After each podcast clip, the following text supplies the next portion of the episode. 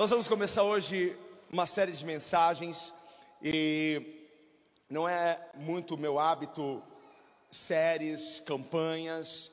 Esporadicamente a gente trabalha com, com temas assim para darmos sequência é, em algumas semanas. Mas o Senhor tem trabalhado isso no meu coração. Neste ano nós fizemos um jejum e nós lemos o livro, na verdade, o Evangelho de João. E aquilo despertou muitas coisas, há muita revelação, é muito gostoso ler o Evangelho de João, há muitos detalhes, e ali você realmente cresce na fé. Então, hoje nós vamos começar uma série de mensagens com o tema Eu Sou. Você pode dizer isso novamente? Eu sou. Esse é o nosso tema hoje, Eu Sou. Jesus, por sete vezes, falou dentro do Evangelho de João: Eu sou. Eu sou. Por sete vezes ele disse o que ele era.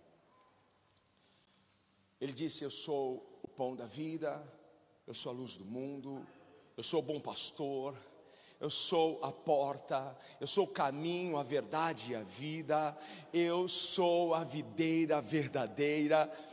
Jesus não tinha crise de identidade, não tinha crise de identidade, ele sabia quem ele era. E quando a gente sabe quem nós somos, nós também sabemos quem nós não somos.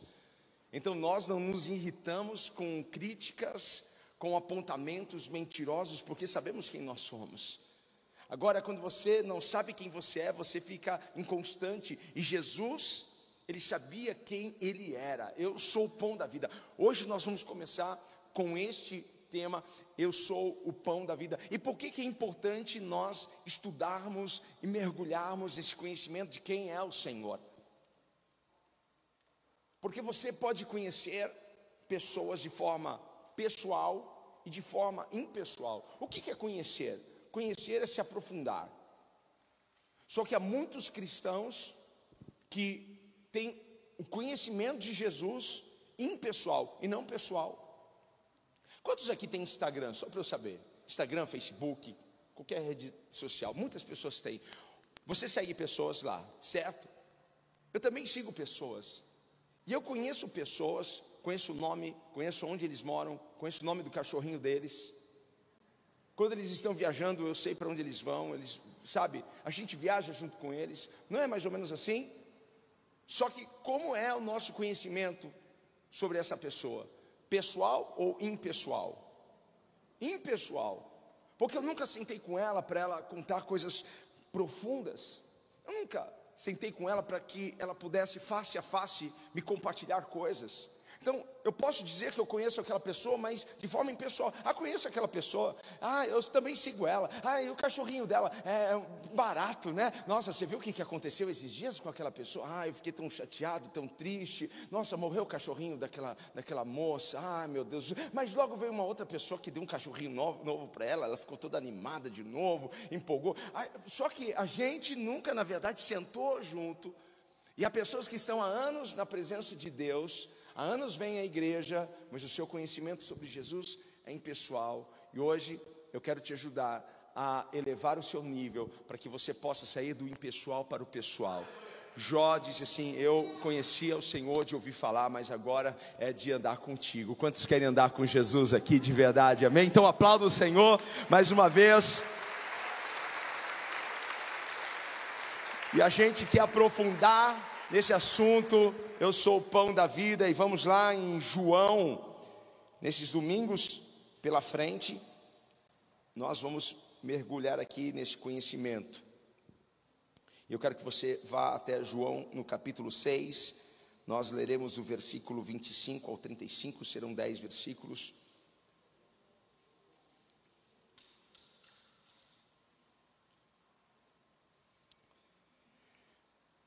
E achando no outro lado do mar, disseram-lhe: Rabi, quando chegaste aqui? Jesus respondeu e disse-lhes: Na verdade, na verdade vos digo que me buscais não pelos sinais que vistes, mas porque comestes do pão e vos saciastes. Trabalhai não pela comida que perece, mas pela comida que permanece para a vida eterna, o qual o Filho do homem vos dará, porque a este o Pai Deus o selou. Disseram-lhe, pois, que faremos para executarmos as obras de Deus? Jesus respondeu e disse-lhes: A obra de Deus é esta, que creais naquele que ele enviou.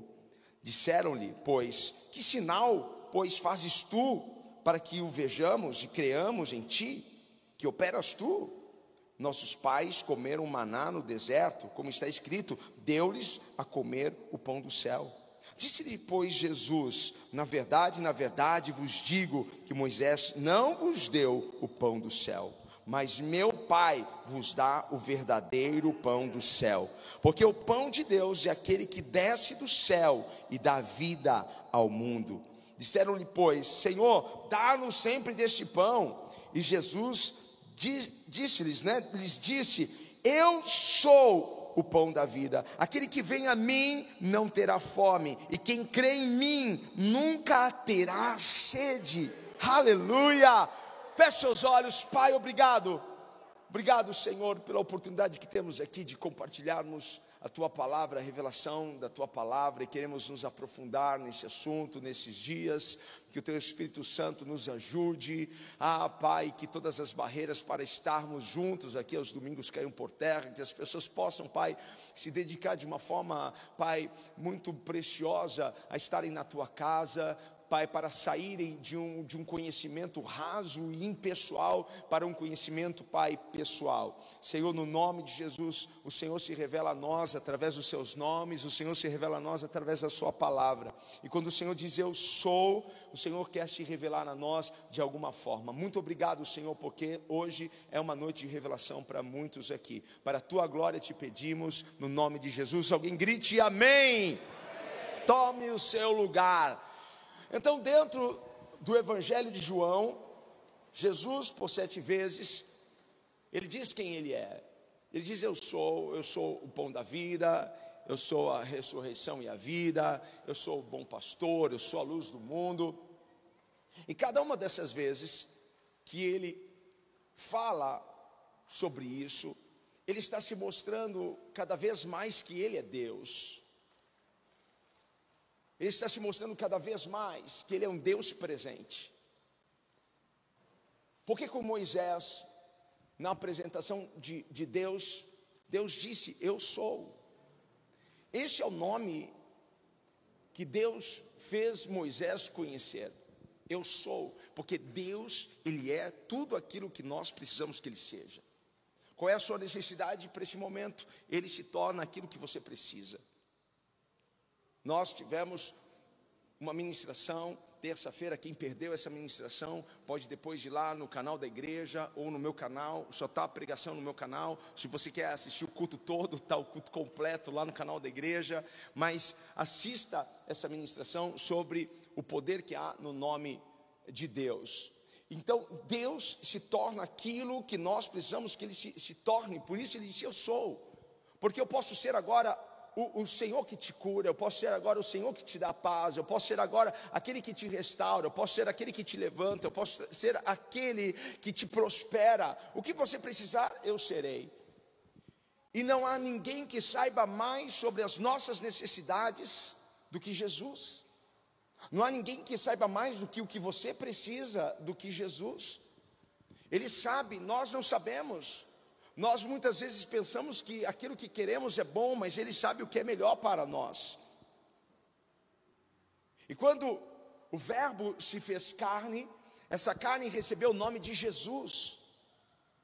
Então, sua carne era chamada por Jesus, mas dentro dele se chamava Eu Sou, porque o Deus habitava dentro dele.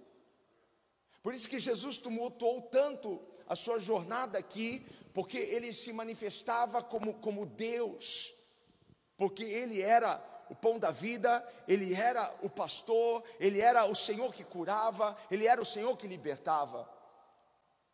Como é bom nós nos aprofundarmos nisso, porque quando Jesus disse eu sou, ele está falando para nós em particular que ele é aquilo que nós precisamos.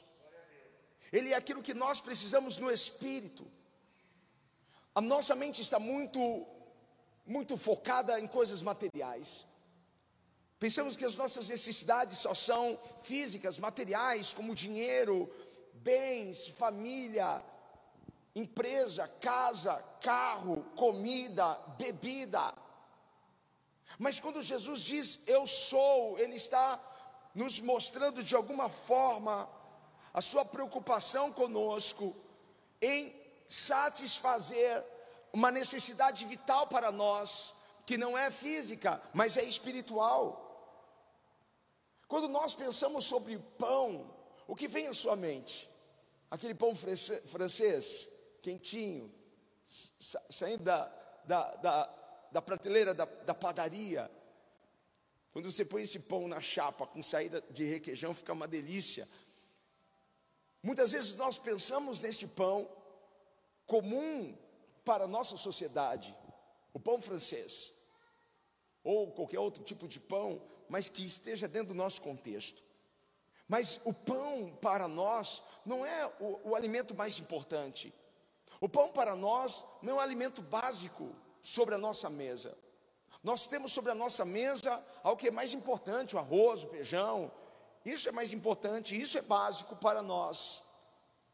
Esse é o nosso mundo ocidental, a realidade dele, mas no, no mundo mediterrâneo, o pão é alimento básico.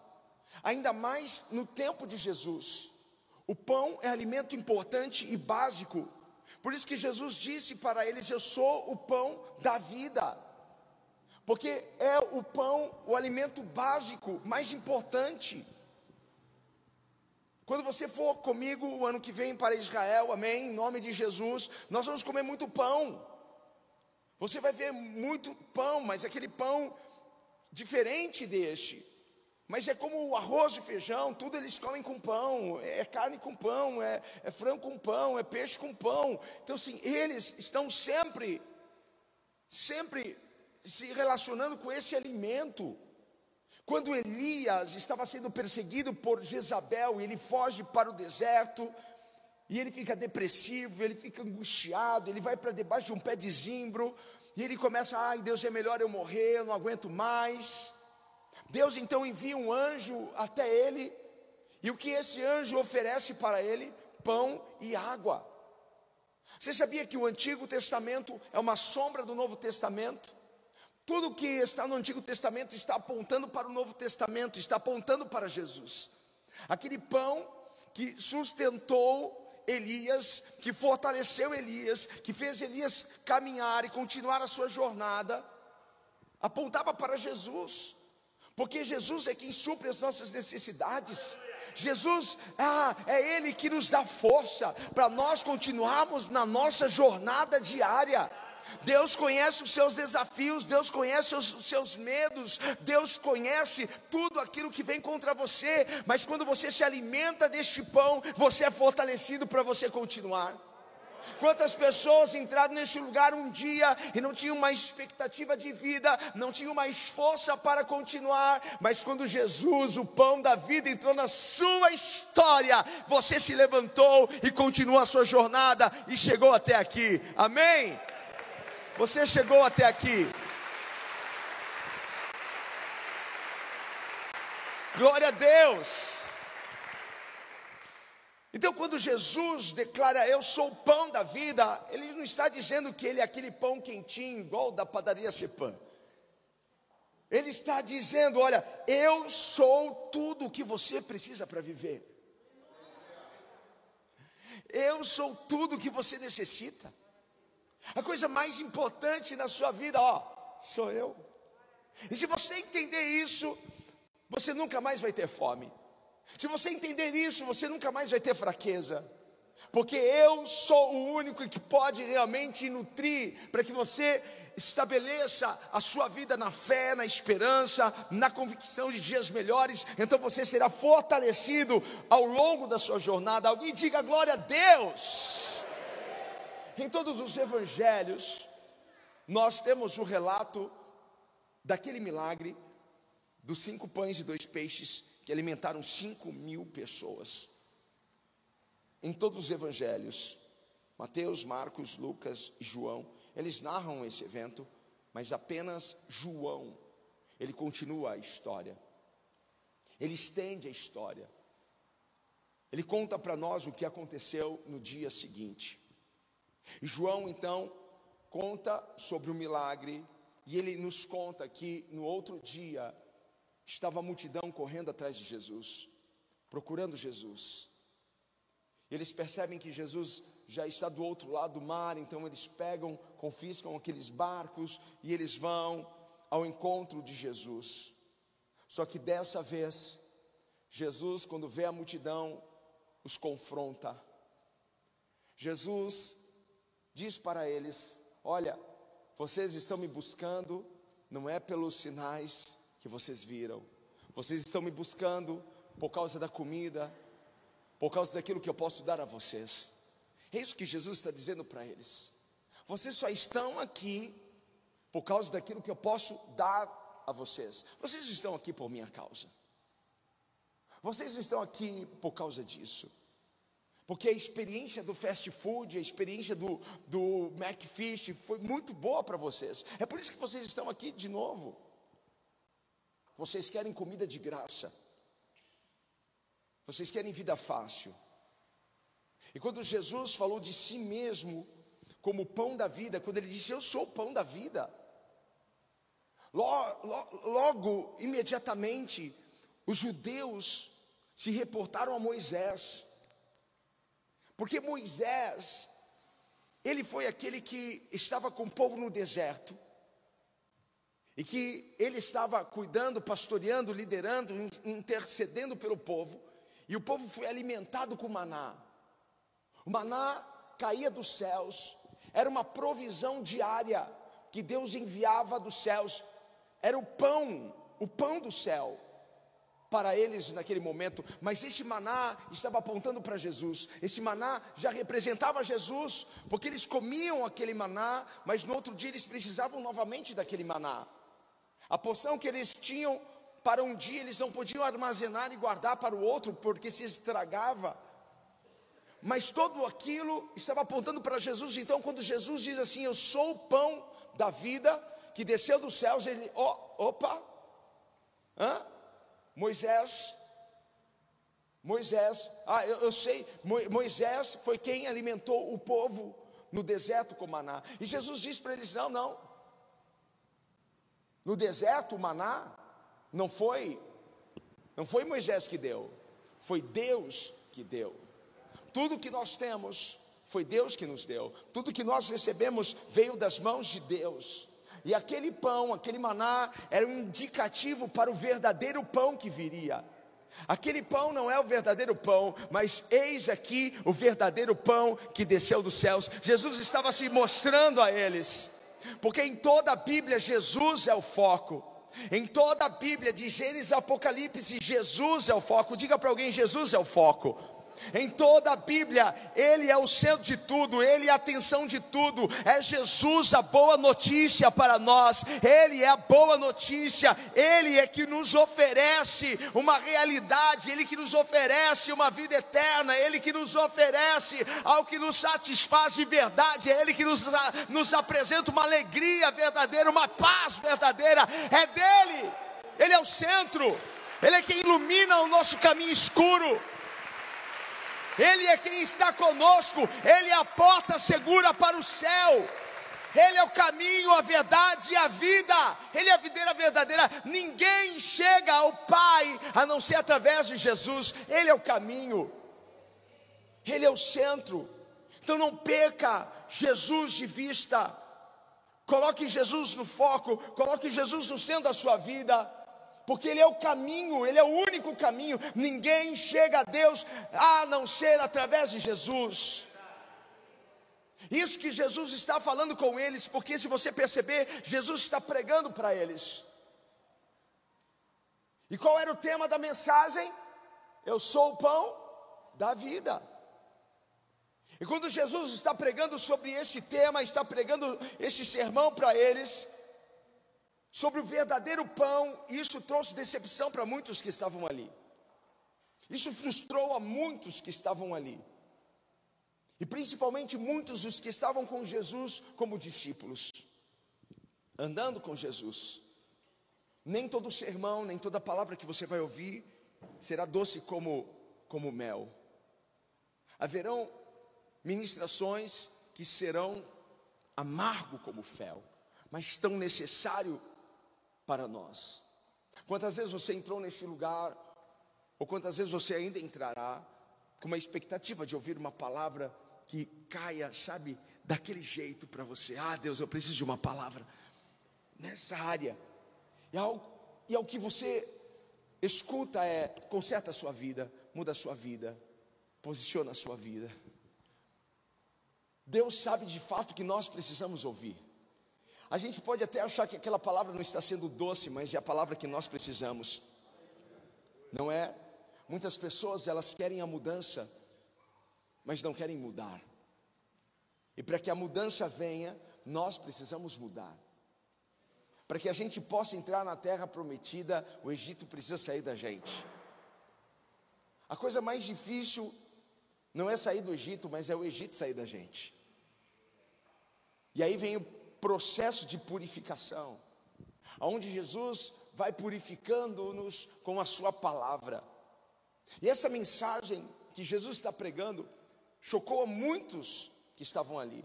E se a gente for aqui no versículo 41, a gente vai ver o seguinte: olha só, murmuravam, pois, dele os judeus, porque dissera: Eu sou o pão que desceu do céu. Todos que estavam ali, uma grande parte, começou a reclamar, começou a murmurar. Como pode ele estar dizendo um absurdo desse? Ele está dizendo que ele é aquele maná agora aqui. Que absurdo! Esse cara está louco. Como pode isso? Eles começaram a resmungar, a murmurar. Então, quando nós lemos esse texto, nós temos muitas pistas aqui sobre três grupos de pessoas que estavam naquele lugar, ouvindo essa mensagem de Jesus e que viraram as costas para Jesus que foram embora. Eu nunca passei por esse constrangimento de pregar uma palavra e de repente no meio da palavra alguém levantar e ir embora porque não gostou da palavra. E olha que eu já prego há, há muito tempo. Então não é algo muito bacana. E Jesus passa por isso. Então nós temos aqui três grupos de pessoas que viraram as costas para Jesus. E eu quero falar sobre o primeiro grupo, o primeiro tipo de pessoas que são as materialistas. Você pode repetir isso? Materialistas. Materialistas. Os judeus estavam esperando o Messias e esperam o Messias até hoje. Mas o povo judeu estava debaixo da opressão do Império Romano. E eles estavam esperando um Messias, um libertador, um salvador, um libertador político, assim como Moisés foi. Porque quando o povo estava debaixo de, um jugo pesado de Faraó, Moisés chegou neste momento e libertou o povo daquele, daquela situação. Eles estavam esperando um, um, Messias que viesse, sabe, com um chicote na mão, que viesse em glória e que quebrasse, sabe, esta cadeia física e os libertasse. Mas Jesus os frustrou, porque Jesus era o que eles precisavam, mas numa embalagem que eles não gostaram. Porque Jesus não veio para quebrar um cativeiro físico, mas ele veio para quebrar um cativeiro espiritual. A primeira preocupação de Jesus é com o espiritual, não é com o material, mas a palavra do Senhor diz: Ah, se você buscar o meu reino em primeiro lugar e a minha justiça, todas as demais coisas vos serão acrescentadas. Ele também se preocupa com as coisas materiais, mas a primeira coisa é espiritual. É a espiritual. Então, quando Jesus ele vem como esse libertador para libertá-los do pecado, para libertá-los e fazê-los com que eles se voltem a Deus e entrem na presença do Senhor. Eles não aceitam isso, porque Jesus não veio buscar uma coroa de ouro com pedras de brilhante, Jesus veio buscar uma coroa de espinho. Jesus não veio para sentar em um lindo trono de ouro, Jesus veio para uma cruz. E eles não entenderam como pode um libertador ser simples, como pode um libertador ser alguém como nós, como pode um salvador ser assim tão comum. Eles estavam olhando por fora, eles não estavam olhando por dentro, eles não estavam reconhecendo que Jesus é o pão da vida que desceu dos céus. Mas eu louvo ao Senhor, porque hoje nós temos uma multidão aqui conosco que sabe que Ele é o pão vivo que desceu do céu, e nós nos alimentamos desse pão diariamente. Aquele que come, bebe, não terá fome. Glória! Glória! As pessoas queriam uma vida fácil. E esse é o grande sonho de consumo das pessoas, uma vida fácil. Se eu pudesse ter uma vida fácil, se eu pudesse ter uma vida em que eu não precisasse trabalhar, que era só passar o cartão, que fosse ao shopping, comprasse o que eu quisesse e o boleto nem chegasse na minha casa. Esse, esse é o sonho de muitas pessoas. Querer ter comida e bebida de graça todos os dias. Muitas pessoas queriam vida fácil, porque a recompensa material, em relação às, às espirituais, são mais atraentes. Se a gente faz aqui um culto busca do Espírito Santo, vão vir algumas pessoas. Mas se a gente faz um culto de prosperidade, porque as coisas materiais são mais atraentes.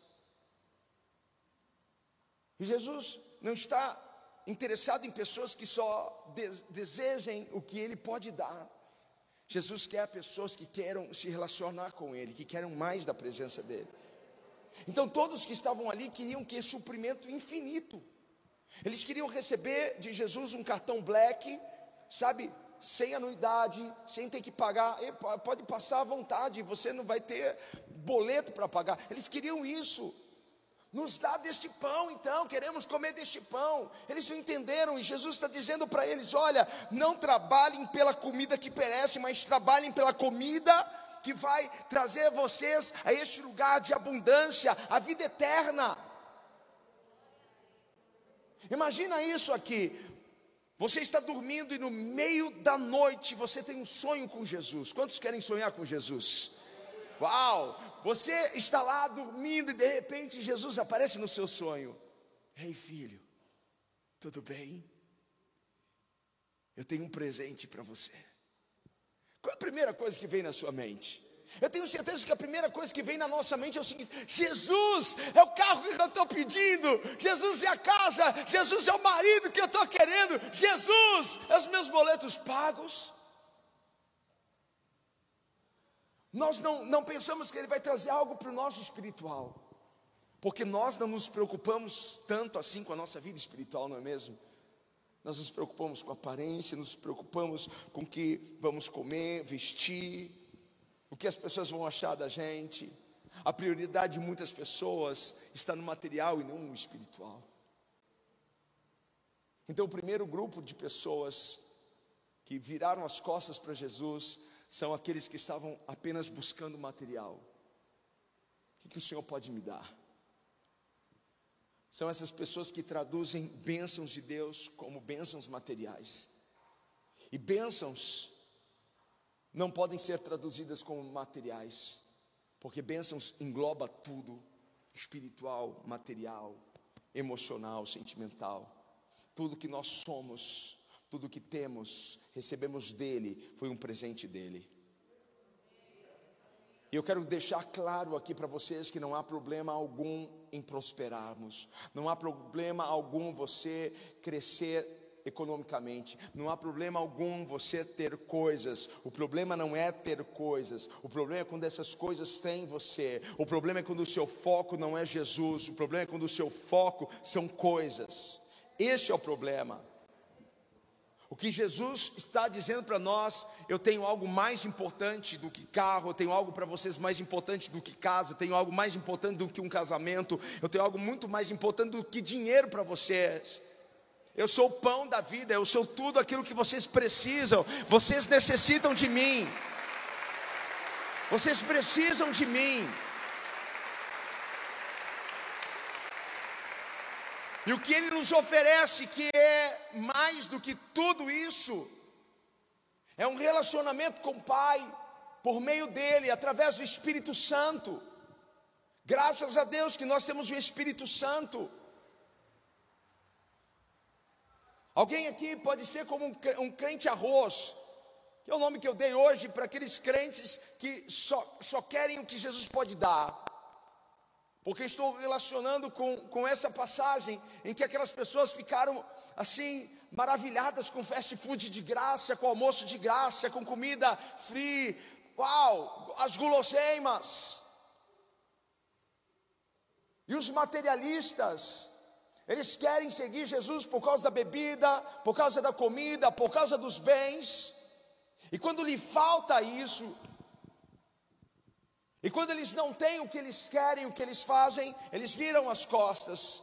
Quando esses cristãos de arroz, não tem as guloseimas, não tem o fast food free. O que eles fazem? Eles vão embora. Não, Jesus não respondeu a minha oração como eu queria. Jesus não, não me colocou na empresa que eu queria. Jesus não abriu a porta que eu queria. Jesus não deu o rapaz que eu queria para namorar. Não, Jesus não restaurou o que eu queria que fosse restaurado. Então, tchau.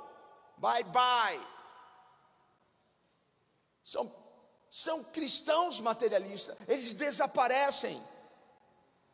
É o tipo de pessoa que só busca a Deus por aquilo que Deus pode dar, por aquilo que eles podem obter. E eles são rápidos em virar as costas, eles são rápidos em deixar a igreja, eles são rápidos em deixar o caminho de Jesus. Porque se você deseja ter uma vida plena, uma vida abundante, você precisa, acima de tudo, deste pão, do pão da vida que desceu dos céus. Porque é só esse pão que vai te sustentar, na sua jornada, para você aguentar firme todas as situações que virão contra ti.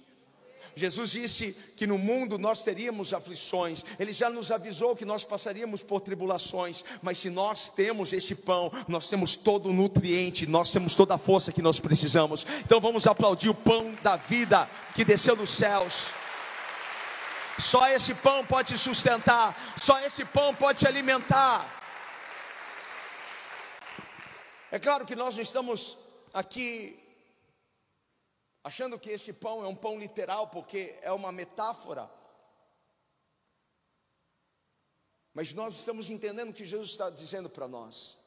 Então, os materialistas são aqueles que buscam de Jesus o que Ele pode dar, e quando não tem o que Jesus pode dar, porque Jesus pode dar tudo, mas às vezes Ele não quer te dar, pronto, simples assim. Às vezes você não está pronto para receber aquilo, simples assim. Eu não vou dar agora, você não está pronto ainda. O que você vai fazer com isso daqui agora? Porque Jesus sabe de coisas que nós não sabemos, você concorda? Porque nem sempre Ele vai dar, dar o que nós queremos, Ele vai dar sempre o que nós precisamos. Há uma diferença entre o que você quer e o que você precisa. Ele sabe o que você precisa. Mas aqueles que são materialistas viram as costas para Jesus assim que eles não obtêm o que eles foram buscar. Mas existe um segundo grupo de pessoas, um outro tipo de pessoas que se afastaram de Jesus ali, que são os legalistas, diga legalistas. São aqueles, aqueles que estavam ali com Jesus, e já, já, que nós não tivemos um almoço grátis, já que nós não tivemos ah, um sinal desses, poxa vida, não vai ter Macfish hoje, ai que pena. Mas ó, pelo menos então, nos dê uma lista do que nós temos que fazer. Nos dê uma lista de obras, nos dê uma lista de regras, o que, que nós precisamos fazer?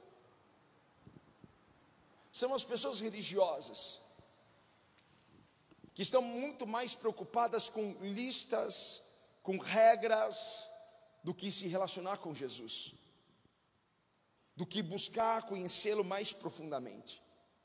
Porque essas pessoas, elas estavam já acostumadas com a religiosidade. Eles estavam acostumadas com listas do que podiam e do que não podiam fazer. Eles estavam acostumados com regras. Eles estavam acostumados com os mandamentos. Eles queriam isso. O Senhor, o Senhor tem uma nova lista para nós. Se você é membro dessa igreja, há um ano, dois anos, cinco anos, dez anos, vinte anos, trinta anos, você acha que não temos aqui gente que está há 30 anos na igreja? Tem alguém que está há 30 anos aqui na igreja? Miquelete, Miquelete, me ajuda na pregação. Há quantos anos a senhora está aqui na igreja? Vixe, então você já entendeu. Tipo, é, ela ajudou Noé, tipo assim, com a arca ali. Né? Ela me pegou no colo, só para você ver, tenho 43 anos, então, não é? Bastante tempo. Então, não importa quanto tempo você esteja aqui, eu só quero que você me responda uma coisa. Desde quando nós entregamos para você, um novo membro, uma lista do que você não pode fazer? Em algum momento você recebeu uma lista de regras, mas sempre as nossas mensagens, sempre o nosso encorajamento para você foi: busque a Deus, se entregue a Ele, busque o mais e mais, se renda a Ele. Deus quer revelar coisas maravilhosas para você, então se encha da presença dEle, porque Jesus não está interessado em pessoas que querem saber sobre regras, mas Jesus está interessado em pessoas que querem conhecê-lo mais e mais. Jesus está interessado em pessoas que querem andar com Ele, simples assim, amém. Eles estavam acostumados a viver debaixo de regra, de situações, de leis, porque é mais fácil você seguir regras do que você investir em um relacionamento. É muito mais fácil. Me fala para mim o que, que eu não posso fazer, do que ter que me relacionar, do que ter que buscar a Deus, do que ter que orar, ler a Bíblia, ir aos cultos mais de uma vez por semana. Jesus nos deu o seu Espírito para que a palavra dele ficasse gravada em nossos corações, e é o Espírito Santo que vai nos lembrar tudo aquilo que ele tem falado para nós. Coisa linda, vamos aplaudir o Espírito Santo aqui. Aleluia. Glória a Deus. Davi escreveu: Escondi a tua palavra no meu coração para não pecar contra ti. Não está num caderninho, mas está gravado no meu coração. E a chamada de Jesus para nós hoje é: me conheça. Se é do nível de impessoal e avance para o nível do pessoal. Eu quero me revelar a vocês. E não é por meio de regras, porque a religiosidade traz isso. Não faz isso, não faz aquilo, não pinta a unha, não corta o cabelo, não raspa o sovaco, e, e, e não faz depilação, e cara, e aí vai, e ó, é, é. Só que quando nós investimos no nosso relacionamento com Deus, porque é impossível você andar com Jesus e não ser transformado. É impossível você andar com Jesus e sair o mesmo. É impossível. A não ser que você queira isso, porque é uma coisa que Judas quis, andou com Jesus, mas não permitiu a transformação. Mas a partir do momento que você permite Jesus te transformar, ele te muda por completo. E as pessoas ficam assim: nossa, você mudou. Foi Jesus que fez essa obra linda na minha vida. Infelizmente, algumas pessoas, elas não querem um relacionamento profundo com Deus. Elas preferem regras. Você conhece igrejas pesadas, cheias de regras? Mas aqui você sempre vai nos ouvir. Busque a Deus, busque a presença dEle, busque conhecer mais Jesus. Jesus não tem interesse nesse tipo de seguidor, Jesus tem interesse nesse tipo de, de gente que quer construir um relacionamento com Ele, não regras.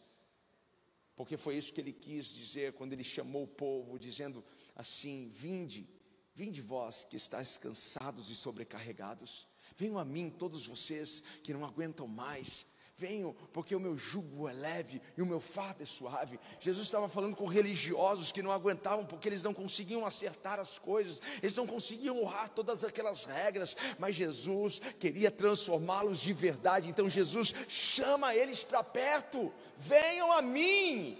Você está cansado? Venham a mim porque Ele não quer que nós obedeçamos a Deus por causa das regras, Ele quer que nós obedeçamos a Deus por amor, porque é, é o amor que vai fazer com que nós, voluntariamente, não cedemos ao pecado, e esse amor é construído no relacionamento. E quando a multidão exigiu de Jesus, me dá a lista. Quais são as obras? O que, que eu tenho que fazer? Olha só, no versículo 28. Disseram-lhe, pois, que faremos para executarmos as obras de Deus? Versículo 29 é a resposta. Jesus respondeu e disse-lhes: A obra de Deus é esta, que creais naquele que ele enviou. Qual é a minha obra? É crer em Jesus, é crer que Ele é o meu Senhor, é crer que Ele é o meu Salvador, é crer que Ele é tudo para mim, Ele é aquele que o Pai enviou, Ele é tudo que eu preciso. Creia em Jesus, se relacione com Jesus, aumente a sua intimidade com Jesus, é isso que Ele quer, é isso. Essa é a obra de Deus. O que, que eu preciso fazer? Creia em Jesus, entregue a sua vida para Ele, porque tudo que Jesus quer é um relacionamento genuíno, baseado no amor, é isso que Ele quer. Então, o primeiro grupo de pessoas, os materialistas, que estavam buscando o que Jesus podia dar, o que eles podiam obter, era um relacionamento por interesse, e se não recebessem, iriam virar as costas.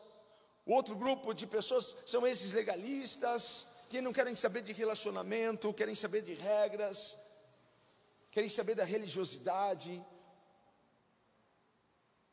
E quando Jesus não dá uma lista do que eles, porque Jesus disse assim: olha, amem a Deus acima de todas as coisas. Eles queriam regras de Deus. Depois faz o seguinte: olha, ame a Deus acima de todas as coisas. Ame a Deus de todo o seu coração. Ame a Deus com toda a sua força. Ame a Deus com todo o seu entendimento. E ame o próximo como a ti mesmo. É só isso, é só isso. É tão simples. É tão fácil. O homem complica e o homem quer complicar, os legalistas complicam. E muitas pessoas não conseguem, sabe, lidar com a graça, lidar com uma igreja livre de regras. Muitas pessoas acabam se perdendo por causa disso, porque para elas é mais fácil seguir regras do que um relacionamento. Mas nessa igreja, você sempre será encorajado a buscar um relacionamento aí mais fundo com Deus. Mas há um terceiro grupo de pessoas que são sensacionalistas. Repita, por favor: sensacionalistas. Veja isso daqui. Jesus havia acabado de fazer um milagre multiplicando cinco pães e dois peixes, alimentando cinco mil pessoas. Foi um baita sinal, foi um baita mover, e aquilo fez com que a popularidade dele crescesse, aumentasse absurdamente. Mas no dia seguinte, esse povo estava lá com Jesus, pedindo para Jesus: nos faça mais um sinal. Qual é o sinal? O que o Senhor pode fazer hoje aqui? Que, qual que é o sinal que o Senhor vai mostrar hoje para gente, para a gente crer em Ti? Tipo, o sinal que o Senhor mostrou para nós ontem, ficou para ontem, hoje a gente quer um sinal novo. Quer dizer, o milagre do dia anterior não, não serviu para o dia seguinte. Esse é o povo sensacionalista, é um povo que vive de mover em mover de moda em moda, de experiência espiritual em experiência espiritual, como se a vida cristã se resumisse em movimentos, em sinais, em barulho, em modismo. E a nossa vida espiritual não se resume a experiências, a êxtases. A nossa vida espiritual não se resume a modismo de forma alguma. Nós estamos aqui para ver mais um sinal. Nós não precisamos de mais um sinal. Nós não precisamos de mais uma cura. Nós não precisamos que o mar se abra. Nós não precisamos para crer que Jesus é tudo que nós precisamos. Nós já temos esse entendimento. Ele é tudo que eu preciso. Ele é tudo que eu preciso. As igrejas estão cheias de pessoas que estão em busca de uma nova experiência. Elas querem sempre algo novo, estão sempre à procura de algo novo. Elas estão sempre à procura de um movimento, de um movimento novo, de uma pregação nova, de uma revelação nova. Elas estão sempre querem um estilo novo de pregação, quero um estilo novo de louvor. Não, já, já enjoei desse, eu vou atrás de, de, de um outro estilo, eu quero um outro movimento. Elas vão de movimento a movimento.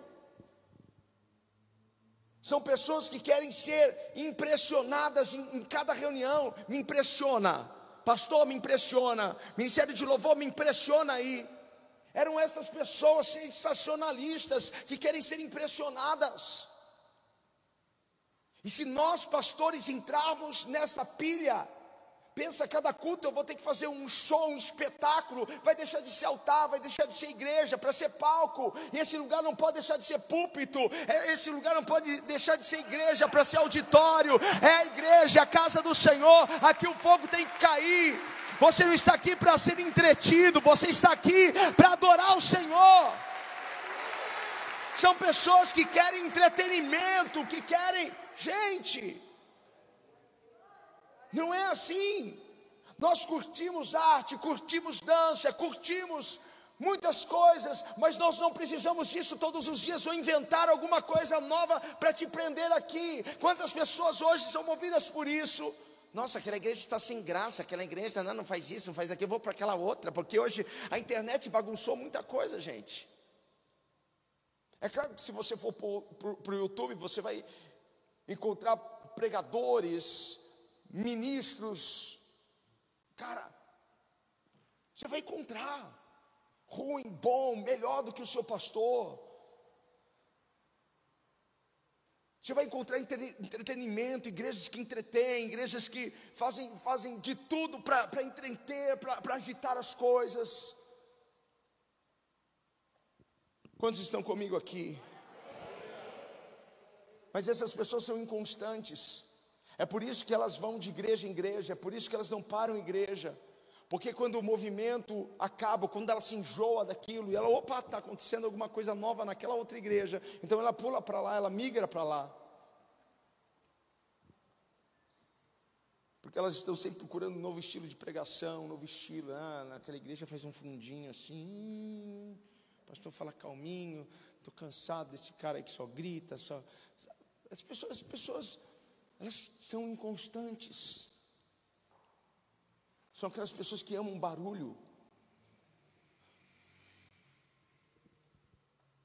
Às vezes a gente pensa assim, não, se aquele restaurante está vazio, não presta.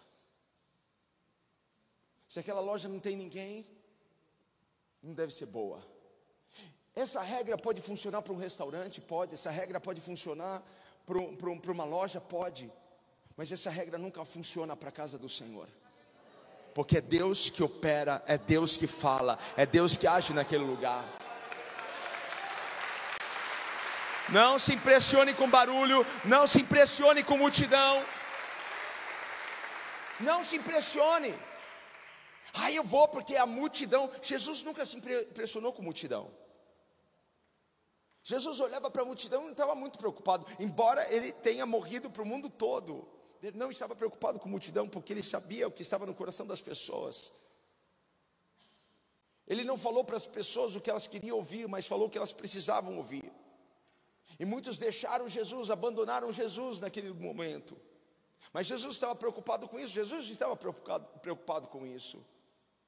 Então não se pressione com barulho, não vá atrás de barulho, não vá atrás de multidão. Não procure uma igreja cheia, não procure uma igreja barulhenta, procure uma igreja bíblica, uma igreja que pregue a palavra, uma igreja que vai confrontar você no seu caráter, que vai levar você para o céu. Porque eu vou para o céu, não sei se você vai, mas eu vou para o céu. Você vai para o céu? Então nós vamos nos ver lá, amém? Então esteja num lugar que pregue isso, esteja num lugar que pregue contra o pecado. Esteja num lugar que vai te encaminhar para, um, uma caminhada de, de santidade. Não procure um lugar de movimento, procure um lugar bíblico, cheio da presença de Deus. Você não está aqui nessa noite para mais um êxtase espiritual. Você está aqui para um relacionamento. Você está aqui para buscar a Deus. Você está aqui para conhecer Jesus, amém? Mas pode vir um êxtase, pode vir uma visitação, pode vir um reboliço, pode vir algo poderoso sobre nós, pode vir uma glória sobre as nossas vidas. Mas se não vier, eu estou aqui para adorar o Rei dos Reis. Aleluia! Aleluia! Então, o primeiro grupo de pessoas, os materialistas, não receberam o que queriam, foram embora. Os legalistas não receberam a listinha de regras, a cartilha para seguir Jesus, foram embora. Os sensacionalistas, os que queriam mais um sinal, os que queriam mais um mover, os que queriam mais, mais um milagre, os que queriam, sabe, mais um barulho. Como não, não tiveram isso naquele dia, viraram as costas. Mas muito mais triste do que isso é você ver que aqueles que estavam próximos a Jesus, discípulos, que Jesus estava os treinando Jesus estava os discipulando, viraram as costas para ele. Para, para Jesus aquilo foi muito difícil, porque eles mostraram que eles não tinham interesse no relacionamento, eles tinham interesse no que Jesus podia dar. Aqui no versículo 66 vai dizer assim: Desde então, muitos dos seus discípulos tornaram para trás e já não andavam com ele. Isso daqui é abandono, rejeição. Jesus era 100% homem, 100% Deus. E na sua humanidade, eu creio que ele sentiu muito a dor da rejeição. Uma coisa é alguém que está longe de você te rejeitar, outra é alguém que é perto de você, está perto de você te rejeitar. E aquelas pessoas que estavam perto dele o rejeitaram. E Jesus então se volta para os apóstolos, para aqueles que ficaram, e pergunta para eles. Jesus faz uma pergunta para eles que não foi fácil. E Jesus pergunta, então disse Jesus aos doze: Quereis vós também retirar-vos? Eu sei que essa versão aqui parece Pedro Álvares Cabral falando com a gente. Mas, trazendo para a nossa realidade, Jesus, vocês não querem cair fora também?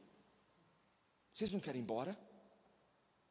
Seria fácil para Jesus isso? Ver os doze, pessoas que ele estava apostando, virando as costas? Não seria fácil, foi uma pergunta dura, mas de todos, o único que entendeu o que a multidão havia perdido foi Pedro. Pedro entendeu o que o povo não entendeu, eu fico arrepiado aqui. Pedro entendeu, o povo perdeu algo, mas Pedro não estava desejoso em perder isso, ele queria mais disso porque ele não estava ali por causa da comida, por causa da bebida, ele não estava ali para fazer um motim contra Roma, ele não estava ali para mais uma cruzada de milagres, ele não estava ali, sabe, para obter uma lista de regras, ele estava lá para conhecer mais de Jesus, porque ele sabia, ele tinha certeza: Jesus é o Messias, ele é o Filho de Deus, você é verdadeiramente o pão da vida que desceu dos céus. Você é tudo que eu preciso, Jesus. Eu tenho tudo que eu preciso. Eu tenho tudo que eu preciso. Quem é Jesus para você? Quem é Jesus para você? Qual seria a sua resposta hoje? Jesus é o meu Senhor, Jesus é o meu Salvador, Jesus é quem me cura, Jesus é quem me liberta. Sim, mas a resposta certa é: Jesus é tudo para mim. Alguém pode levantar as mãos corajosamente e declarar isso: Jesus é tudo para mim. Então você pode aplaudir o Senhor por Ele ser tudo para você. Ele é tudo.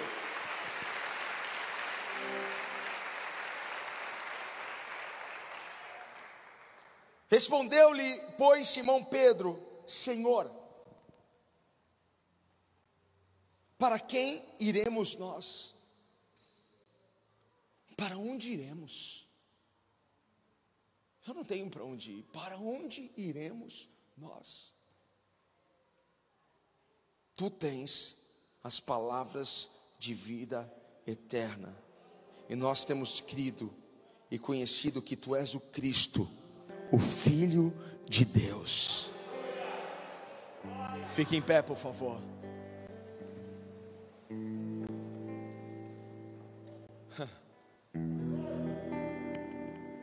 Para onde, para onde iremos, Senhor? Para onde iremos, Jesus? Se só tu tens palavras de vida eterna, eu não tenho para onde voltar. Eu entrei por um caminho sem volta agora, porque tu tens as palavras que eu preciso. Tu és o meu alimento, tu és o, o meu pão diário. Quero fazer uma pergunta para você. Jesus é tudo que você precisa. Jesus é tudo que você precisa. E se você estivesse naquela pregação de Jesus, em que grupo você estaria? Que tipo de pessoa você seria?